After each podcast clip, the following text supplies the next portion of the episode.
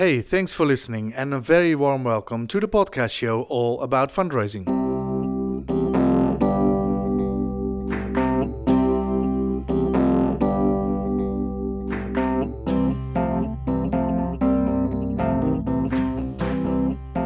Hi, everyone. Thank you so much for listening to this podcast show. It's called All About Fundraising.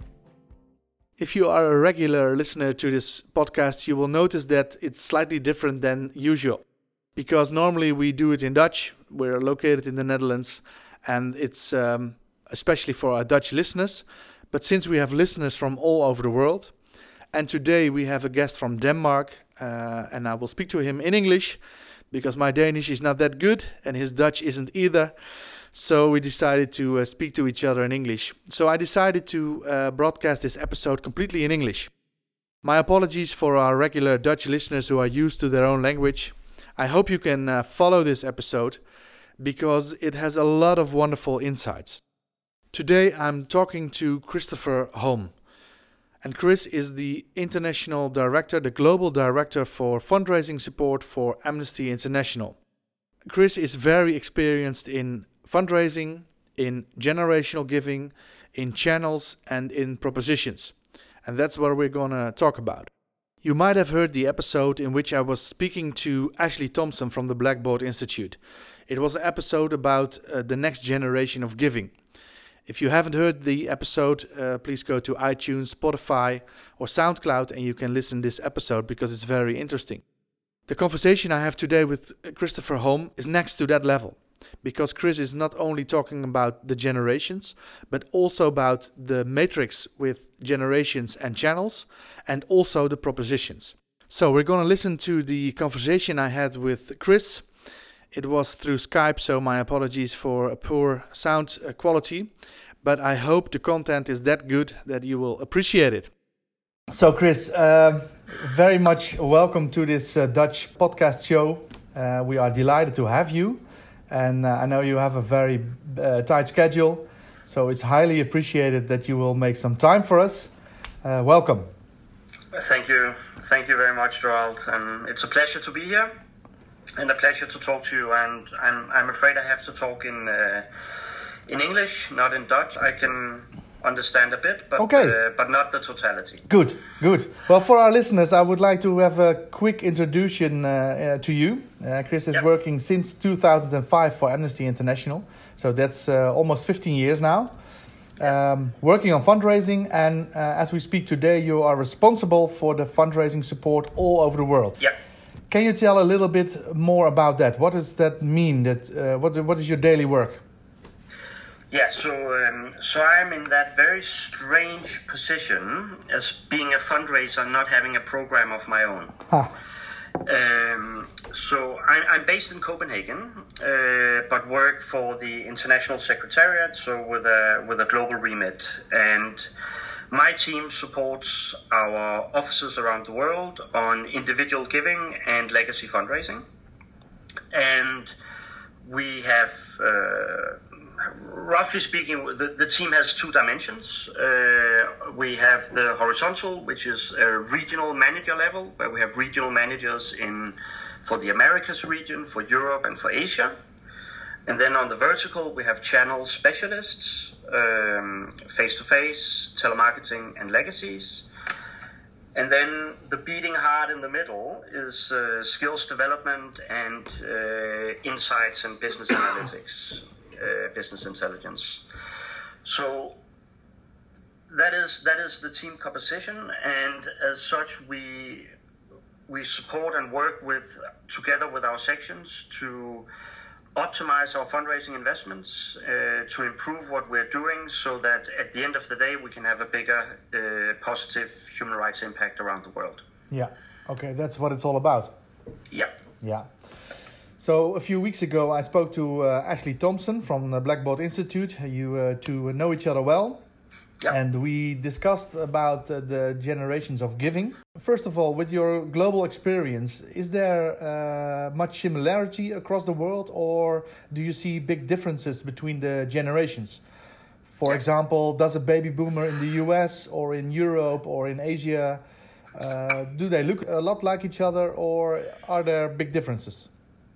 So, first of all, it's very, very similar no matter where in the world you are. Secondly, I would say that all models are a simplification of a complex reality. Mm-hmm. Um, so, for an example, um, generations are different in different countries.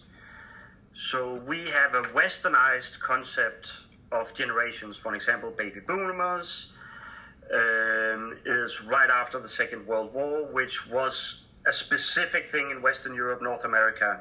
Um, so, of course, there are differences. But if we look at age, so generations are a way of simplifying the data or organizing or segmenting the data, if you like. But if we look at age across the world, the trends, the tendencies, and so on are exactly the same.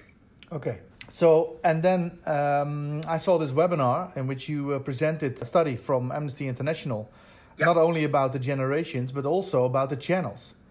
Uh, well, yes. that was really interesting for me. Can you explain a little bit to our listeners about that?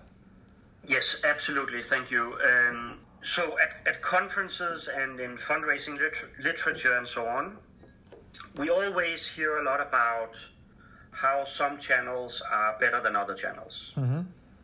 Some channels are good for retention, others are good for volume, and so on. And, and we can we can rank them from online and DRTV at the best side to face-to-face fundraising on the worst side.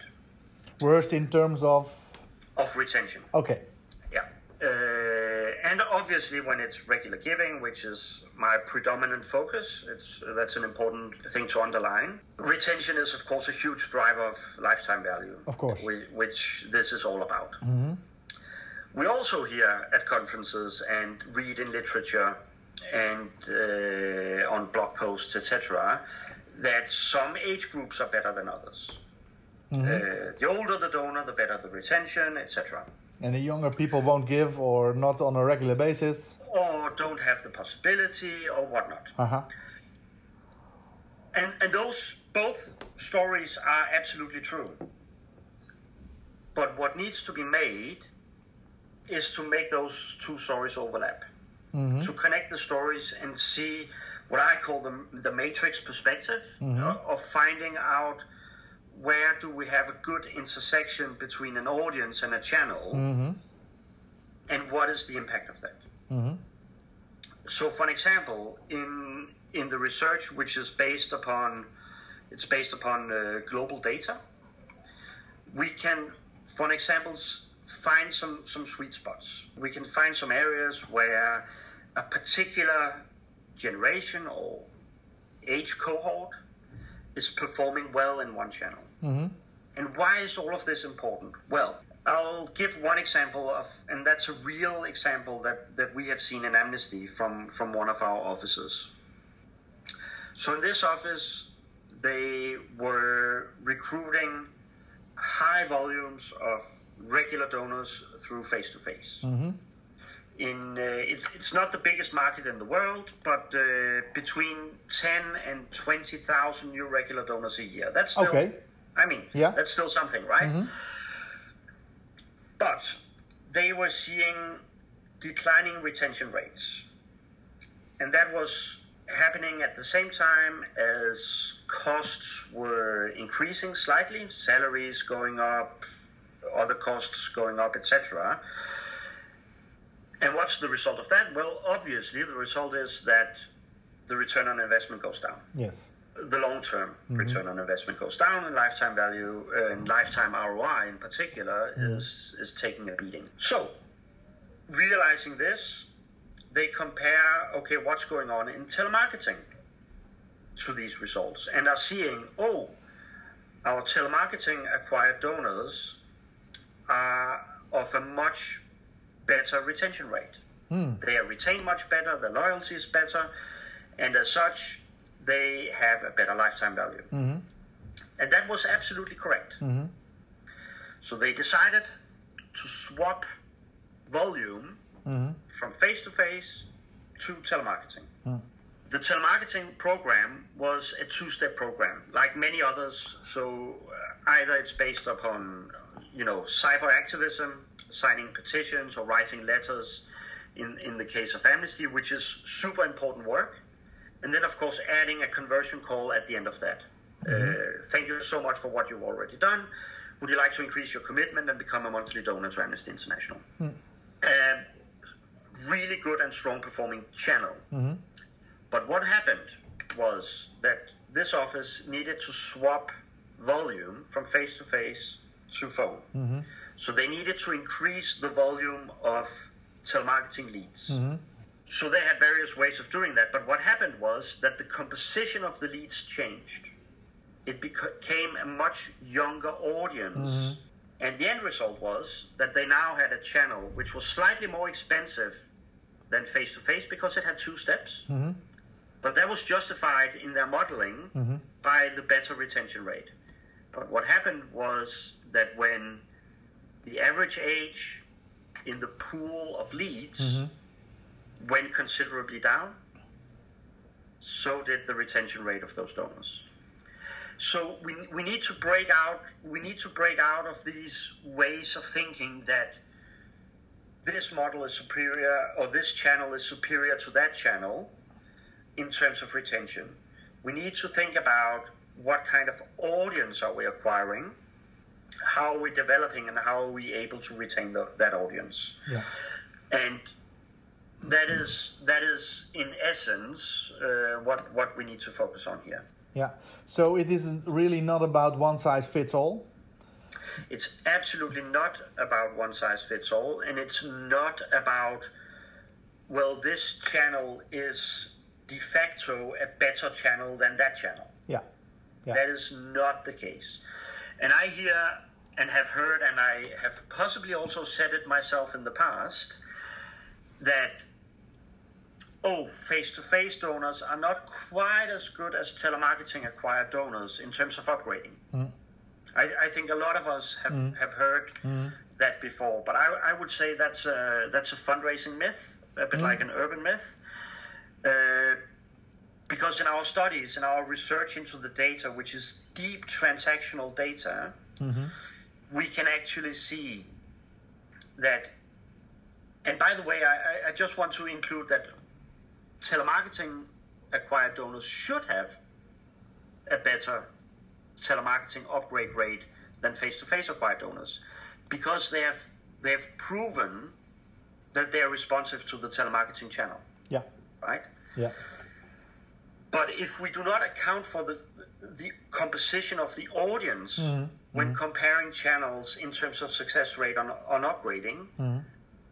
we're missing the reason. We're missing the determining factors which are actually driving the results. Yes. So we can actually see for some generational cohorts that face-to-face acquired donors are actually upgrading mm. at a higher percentage than telemarketing acquired donors if we compare like for like in age brackets or yeah. generations. Yeah. Yeah. So I assume, uh, according to your position and your global uh, uh, network of Amnesty locations, that you have the availability of a lot of data. Is that is that correct? It is correct. Of course, would love to have more. Always. Uh, I I think I think we all do, and, and and this is not for the case of having more.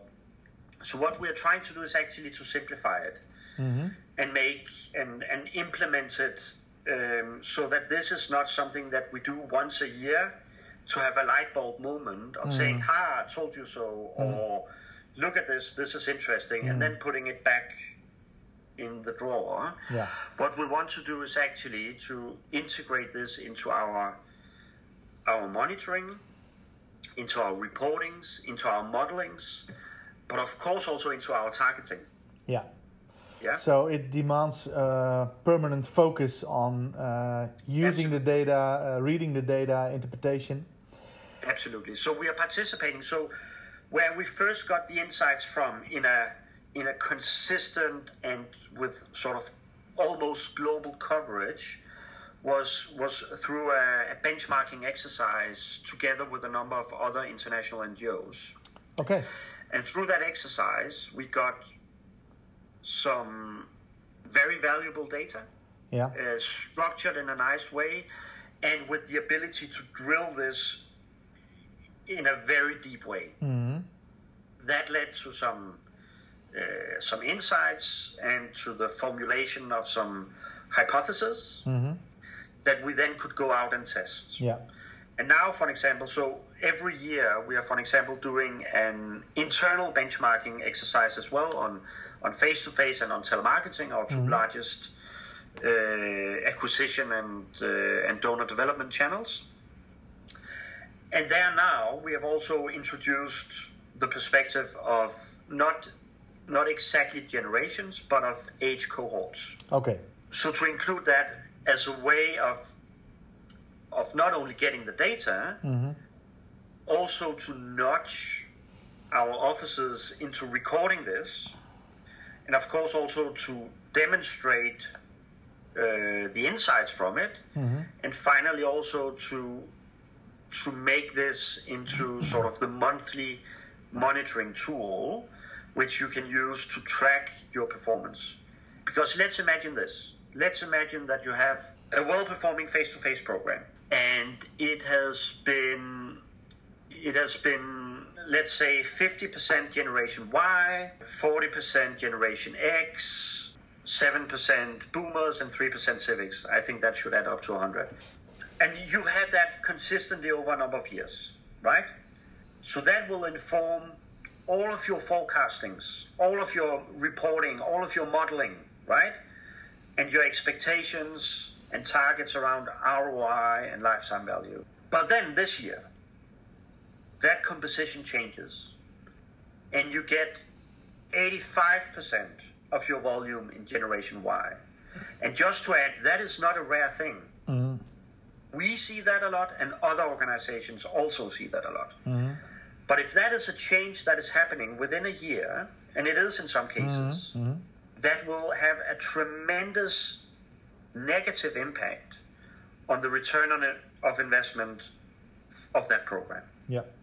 Yeah. So you have to uh, measure and change or uh, restructure your fundraising channels, your messages, your approach, Yeah, you everything. To, and you need to update your forecasting. yeah. Because all of a sudden, you have, and, and, and this is actually true in some markets. In some markets, the youngest age cohort will never break even. Mm. If you monitor the investment exactly on that, it well, when the I'm short term. never, it's it's further away than five years Yes. in some cases. Is right? it me- is it measured by the way? I, I can imagine that if you uh, have learned to uh, be uh, to share to be ph- philanthropic uh, at a young age, it will uh, uh, have impact on Yeah. what you do when you have uh, the possibility to give, to share, etc. Yeah, exactly. And and you're absolutely right. And and there can be many many strategies that are different from organization to organization. Yeah, to nurture that. Yeah. Yeah. And some organizations need to find the source of youth, hmm right? Uh, they have an aging uh, donor demographic, and they need some young blood, so to say. Yes. That is not our challenge. Mm. Our challenge is, in some cases, that we have too much young blood. Mm. And there can be various reasons for that. One thing is that we have been very focused upon one acquisition channel, which is face to face. Another thing can be that that in some of our markets, face to face is in-house operations. Yes. And for in-house operations, what kind of staff do you most easily get? It tends to be the younger staff. Mhm. Who are they most comfortable talking to? Mm. Tends to be their mirror image. Mhm. And what is the proposition that is burning? And I love face-to-face recruiters, by the way, Mhm. in-house and agency recruiters. Mhm. I absolutely love them and admire them, and I've done it myself Mhm. a long, long time ago. Um, I absolutely admire it. But what is the proposition they're burning for the most? In the case of Amnesty, and this is not for all organizations, but in the case of Amnesty, they are more focused upon a proposition to join. We need numbers, we need volume, we need many people. Mhm. then a proposition to donate. Yes. We need your money. We need that extra amount. Yeah. We need, and that will have a huge impact Of course, yeah. on the composition Yes. of the donors you acquire. Yes, you will harvest what you seed. Yes, exactly. Yeah, and uh, Ashley also talked about uh, this in her uh, contribution to this uh, podcast. That the more older you are, the more likely you will uh, uh, support uh, a cause by donating money, and the younger you are, you, the more likely you will support a cause by uh, sharing time or be an Yeah, advocate. Or um, absolutely. in your webinar, you also talked about the tone of voice, and Yeah. uh, you talked about an experiment within seven different propositions. Some of them were positive, some of them were negative. Yeah. The outcome flabbergasted me. Can you can you explain what happened? Yes. So what we were doing. So this is for what we call our international membership. Um, so the recruitment of supporters. These are not yet donors, but supporters, uh, activists, cyber activists, in countries where Amnesty has no office presence.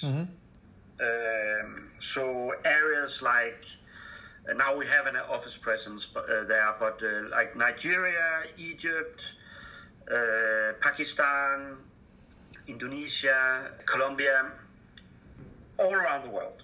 Uh, many, many, many different locations.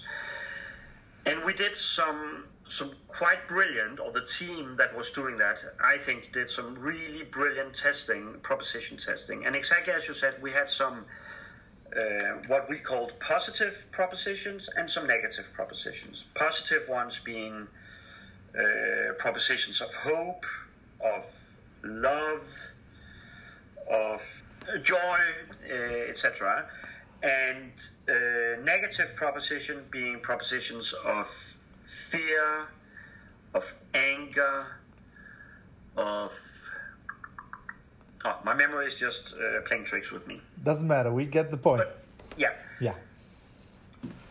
and then looking upon that, the different propositions and how they were performing, but also through the lens of generations. And there we could certainly see some areas where, for example, the baby boomers or Gen X, so supporters that we would like to be able to mobilize more of, mm-hmm. right?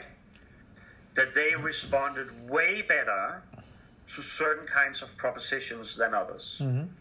And on the other hand, we could see that Generation Y, for example, responded in, in various ways. And we even looked upon it at, at the level of, of clicks and then conversions. Uh, and, and, and to track the difference uh, throughout the conversion funnel uh, for that. And yes, there were huge differences between uh, the different propositions, and we could definitely see where there were some match matches made in heaven, and where we had the opposites. Yes. Yes. Definitely, And that's fantastic information to um, organize your campaigns Yeah. related to uh, the different generations. Yeah. And because as, as we spoke about earlier in that example of of telemarketing, right? So so the leads you have, as we spoke about, will will play a determining factor on your results at the end of the day. Yeah. So if you know that for your strategy, for our strategy, we need to get more of some certain generations, Yes. then through this information, we will know which kind of propositions mm-hmm. to take in front of those specific audiences, which we are trying to optimize the mobilization of, Yes. and invite them into the movement in a way where they are attracted instead of turned away. Yeah. Yeah. Now I can imagine that not all um, non-profit organizations are as big as Amnesty, especially worldwide. So let's say Some are a lot, a lot bigger. I know, yeah. but let's say if you are a national uh, NGO and uh, you haven't uh, made uh, some steps on this road, um, it takes time to experiment, it takes money, Uh, maybe the public doesn't like it if you uh, spend this money in this way. So in a bit, uh, we are mostly conservative and careful when it comes to experimenting and investing. Yeah. Can you give a, bit, a piece of advice if you have if you are an NGO on a national level and you have to uh, you're listening to this podcast, uh, you think okay, this is where I want to go to. What could be your first two steps? Uh, yeah, thanks. Very good question, by the way. I would my first step would be to wherever you have the data, age data, mm-hmm. to use it. Right? Uh, and of course, you need to be compliant with GDPR, etc. Yes. Uh, but I mean, in, in many countries, it's it's standard information, and you need it for for setting up uh, uh the the bank transfers, etc. Um, so first of all, get the data, mm-hmm. um, and then secondly, I would as low hanging fruit, I would implement it in the monitoring. So today, most of us, ourselves, uh, in Amnesty Inclusive, when we plan, etc., we do it on a channel by channel basis. Mm-hmm.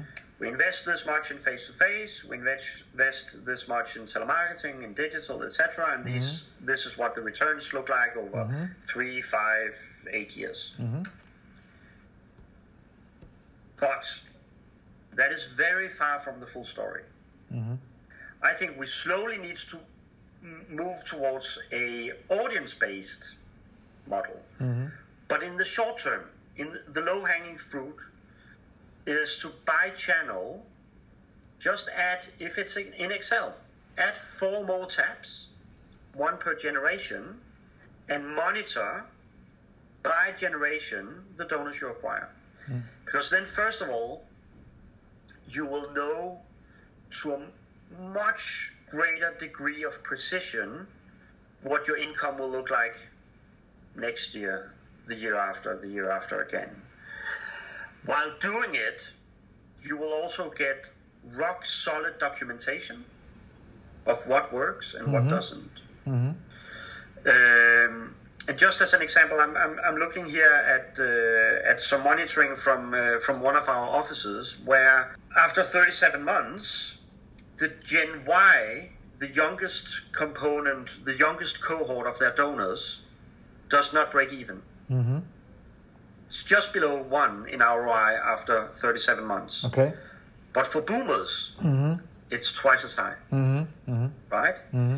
If you get that realization, then this is not a question of this will cost you money. Mm-hmm.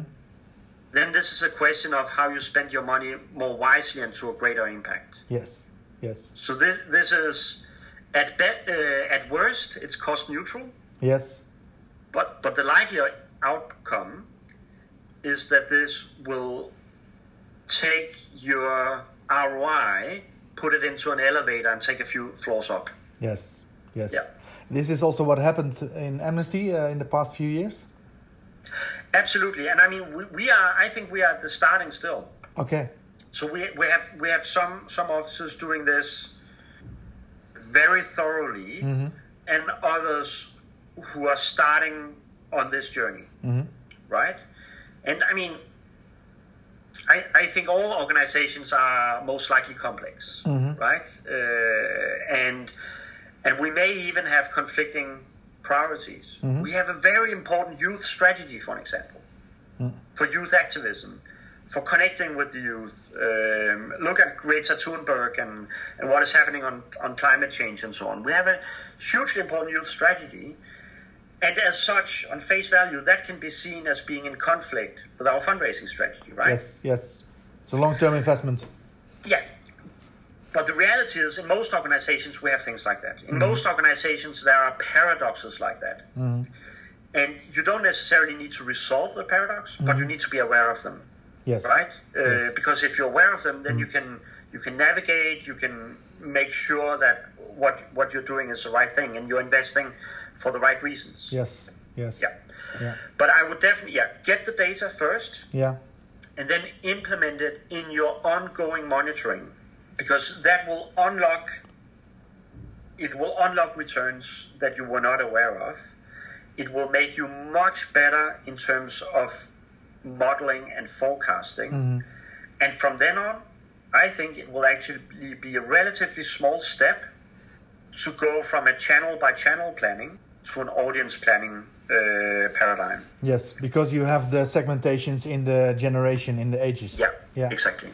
And exactly. what's your experience with uh, collecting uh, ages? Is that uh, you mentioned GDPR? Yeah. Is it difficult, or are there ways to collect it on a easy yes, way? it is.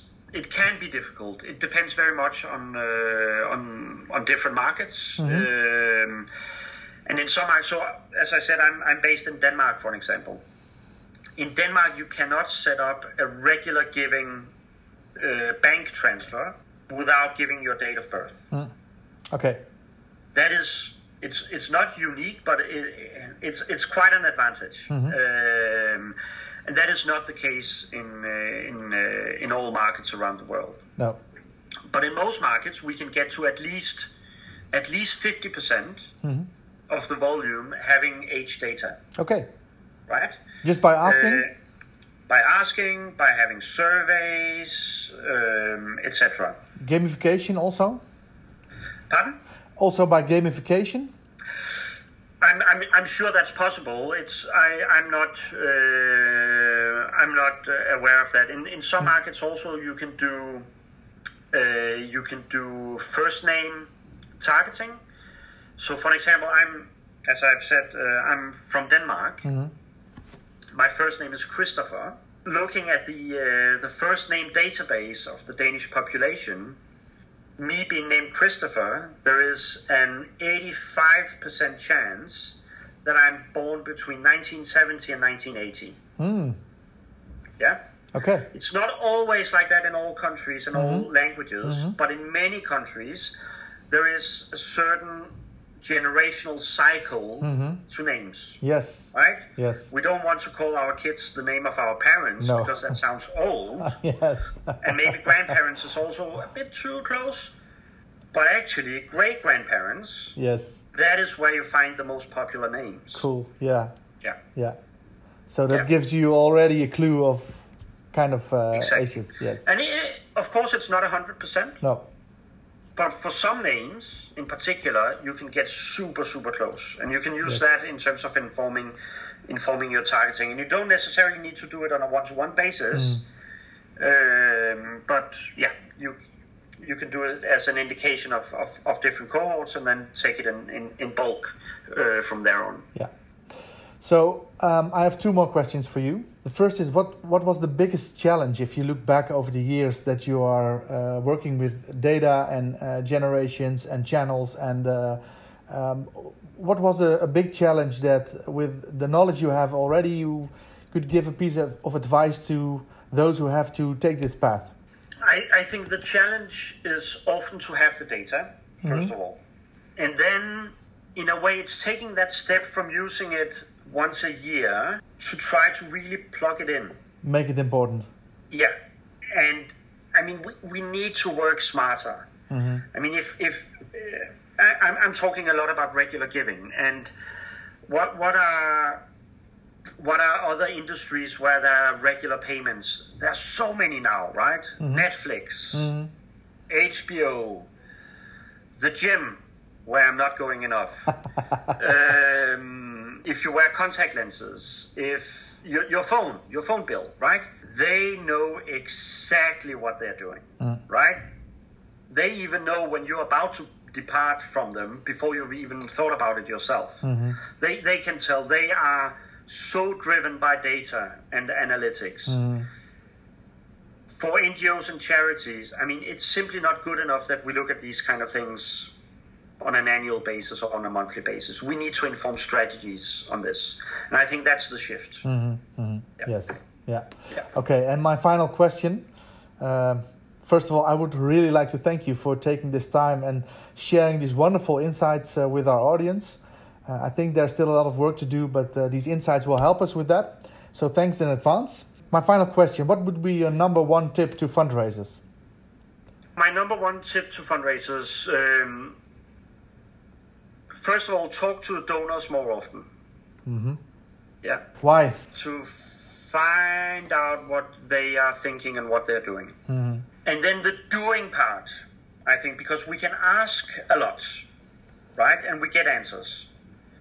But also, we need to look at what people are actually doing. So, look at that data, look at the insights, because sometimes there is a small gap between what people think and what they do. Mm-hmm. Other times, there's a Grand Canyon in between. They tell you the one thing, but they do the opposite, probably. Yeah, exactly. Mm-hmm.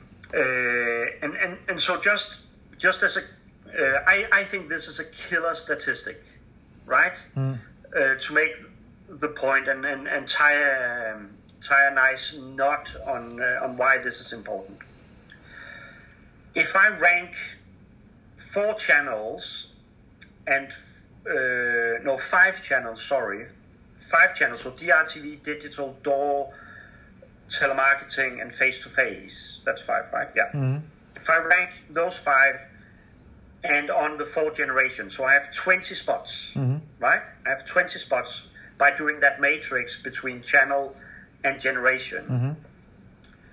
The number, the winner, the best retention after three years is DRTV boomers. Mm-hmm. Digital comes in very high for Generation X, mm-hmm. comes mm-hmm. in in position 4 mm-hmm. I think a lot of us are talking about Generation Y and the digital natives. They come in at position 16. Mm. Okay. Their retention rate is considerably lower than the retention rate of face to face acquired civics or boomers. Mm-hmm. That is how big the difference is between these things. And I, I, I, think that for me, that realization was a light bulb moment mm-hmm. of finding out, okay, ooh, we need to look at this at a deeper level and understand exactly what is going on in terms of retention and lifetime value of our donors. Yes. Because it is not a channel determined fate. Mm-hmm. It is an audience determined mm-hmm. fate. Yes. And assumptions yeah. can be very expensive in this way super expensive. yeah. So, Christopher, I would uh, really like to thanks again for uh, the time that you uh, made and the insights that you shared with our Dutch listeners. I wish you all the best at Amnesty and uh, hope to speak to you again. Dank wel. Thank you very much. Wonderful. Well, I hope you have enjoyed this interview I had with Christopher Holm just as much as I did. I think Chris has shared a lot of information with us that is very useful in our fundraising, in our nurture campaigns, and our upgrading. So let me wrap it up for you in just four simple points because the information Chris shared was a lot and I can imagine it dazzles you a little bit. So the first thing Chris said is collect age data. It's very important to know the age of your donors because a baby boomer will act differently than somebody from Generation Y. You can collect age data uh, simply by uh, sending out a survey. You can do that online through email ask them a few questions, let's say four or five questions about your performance, about your ideals, about your campaigns, and also ask them their age. It's much likely that more than 50% of the responders will fill out their age because they trust you. You can also use little games to get the age of your donors. Let's say a puzzle or a contest and give them kind of a reward. Well, make sure that the reward is big enough to join, but also small enough that donors won't feel that you are spending their donations wrong. When you have the age data, use it in your monitoring. Use it in how your campaigns are reacting in raising, in nurturing, and in upgrading your donors. And it's very important to um, measure it because a baby boomer might respond differently to a face to face campaign than somebody from Generation X, and somebody from Generation Y will maybe respond differently on a direct marketing or door to door campaign than um, a mature person. Chris calls them civics. And then point number three is test the channels based upon the audiences. So you cannot say that one channel is the best or one audience is the best. It is a combination. That's what Chris shared with us. It's a metrics, and um, just like I said, maybe baby boomers will respond better on face to face than throughout digital uh, campaigns. So you have to measure and test which campaign for which generation, for which channel, and which proposition will benefit the best. which one will have the best performance. And you can only reach that by testing. It's not a one size fits all approach, so I cannot tell you uh, which campaign on which channel for which generation will do best for your organization. You have to test it yourself. And then, number four of this small wrap up is make it important. You won't succeed if you will analyze your data once a year, not even if you do it once a month. I think you should do it every week. Every week, measure what, how are your campaigns running, what are the performances, who's responding, who's not. And if you make any assumptions, make sure that you know if these assumptions are right or wrong. So find the evidence to measure the results. It's not a bad thing to be wrong about assumptions because if you know it, you can change your uh, message, your channel, your proposition, etc. It's a bad thing if you are wrong and you don't know it. That will not get you the results you want. So make sure that you know um, if your assumptions are right. I would like to thank you so much for listening to this podcast. A special thanks to Christopher Holm, who has shared some wonderful insights with us. Uh, I think we can learn a lot from this. If you need any help within your fundraising, please contact me. You can find me on LinkedIn or on the socials like Facebook and Instagram.